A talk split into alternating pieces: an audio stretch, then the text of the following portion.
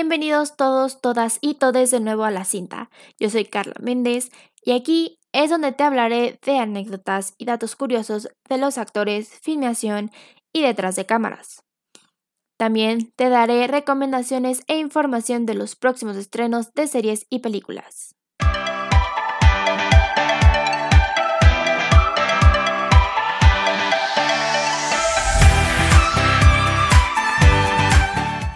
La película de la que hablaremos hoy es The Shape of Water o su nombre en español La forma del agua del 2017 con Sally Hawkins, Doug Jones, Octavia Spencer y Michael Shannon como los personajes principales, dirigida por Guillermo del Toro. Al principio, Del Toro quería que la película fuera en blanco y negro.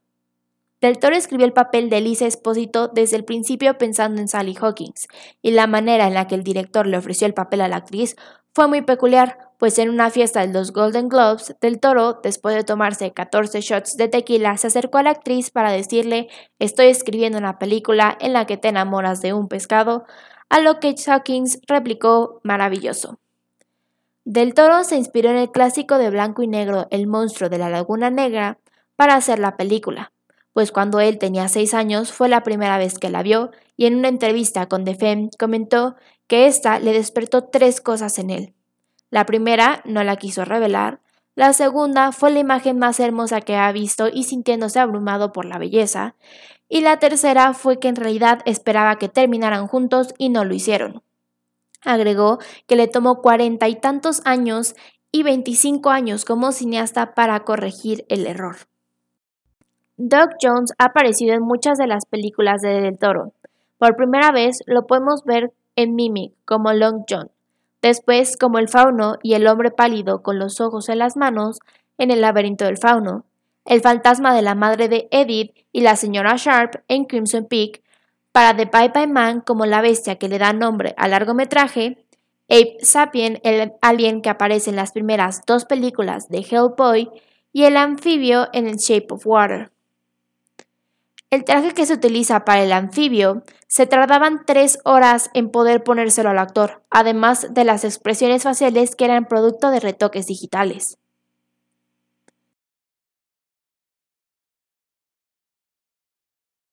La serie de una temporada de 10 episodios con su segunda y tercera temporadas ya confirmadas, Lock and Key es una serie basada en los cómics del mismo nombre del ilustrador Gabriel Rodríguez y el guionista Joel Hill, quien es el hijo del famoso escritor Stephen King. Con Darby Stanchfield, Connor Jessup, Emilia Jones, Jackson Robert Scott, Beatrice Jones, Laisla de Oliveira y Griffin Glock como los protagonistas. No es la primera vez que se intenta adaptar los cómics, pues a pesar de que Dimension Films tenía derechos cinematográficos de la obra, la compañía acabó perdiéndolos y estos pasaron a ser propiedad de DreamWorks en el 2010. El estudio iba a lanzar una serie producida por Steven Spielberg que acabó cancelándose antes de empezar a desarrollarse. En el 2011, fue Fox quien adquirió los derechos para hacer la serie, un proyecto que, después de su primer episodio, no siguió adelante. Universal Pictures adquirió también la licencia en el 2015, con el propósito de hacer una trilogía de películas que, una vez más, tampoco llegó a la fase de producción. Finalmente, llegó a Netflix, quien ha conseguido llevar un buen puerto del proyecto. La mansión Key House no existe en realidad, es una casa creada computadora y utilizaron fotos de diferentes edificios victorianos en Canadá. El actor Jackson Robert Scott, quien es el que le da la vida al más pequeño de los hermanos Locke, aparece como el pequeño Georgie en It. La adaptación de la primera temporada abarcó el primero y parte del segundo cómic de los siete que hay. Lo más difícil fue inventar la llave mental, ya que en el cómic se muestra cómo literalmente la cabeza del que la utiliza se abre y se puede ver en su interior, mientras que en la serie se hizo a partir de puertas para entrar a la mente de la persona. En la serie nos han enseñado 11 llaves, pero en total son 19 llaves documentadas por los ancestros Locke, aunque aproximadamente son 220 llaves que puedes encontrar en los cómics. Aunque se buscó ser lo más apegado a los cómics, Netflix solicitó que se hiciera a un lado la oscura violencia presentada en estos y que le apostaran más a un modo young adult como en Stranger Things, aunque en varias entrevistas, Carlton Kurz mencionó que el tono de la serie no fue tanto de Stranger Things como Netflix lo quería, sino que tuvo más influencia por parte de la saga de Harry Potter y la trilogía de Narnia que en otras series y películas. Mi recomendación de película de la semana es Serendipity, del 2001, con John Cusack y Kate Beckinsale como los protagonistas, dirigida por Peter Chelmsford con una duración de una hora 30 minutos con una calificación de 58 por Rotten Tomatoes.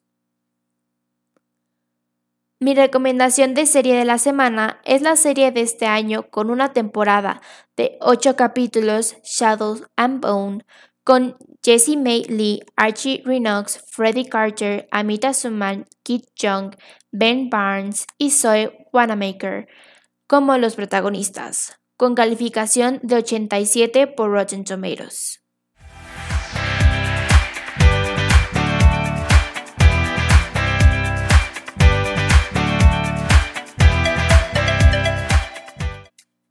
Eso es todo por hoy. No se olviden de suscribirse y seguirme en Instagram, donde me pueden encontrar como La Cinta, en la cual me pueden comentar anécdotas y datos curiosos de sus series y películas favoritas o solicitármelas para el próximo episodio. Asimismo, haré encuestas y publicaciones para conocerlos mejor y darles el mejor contenido. Los espero en el siguiente episodio.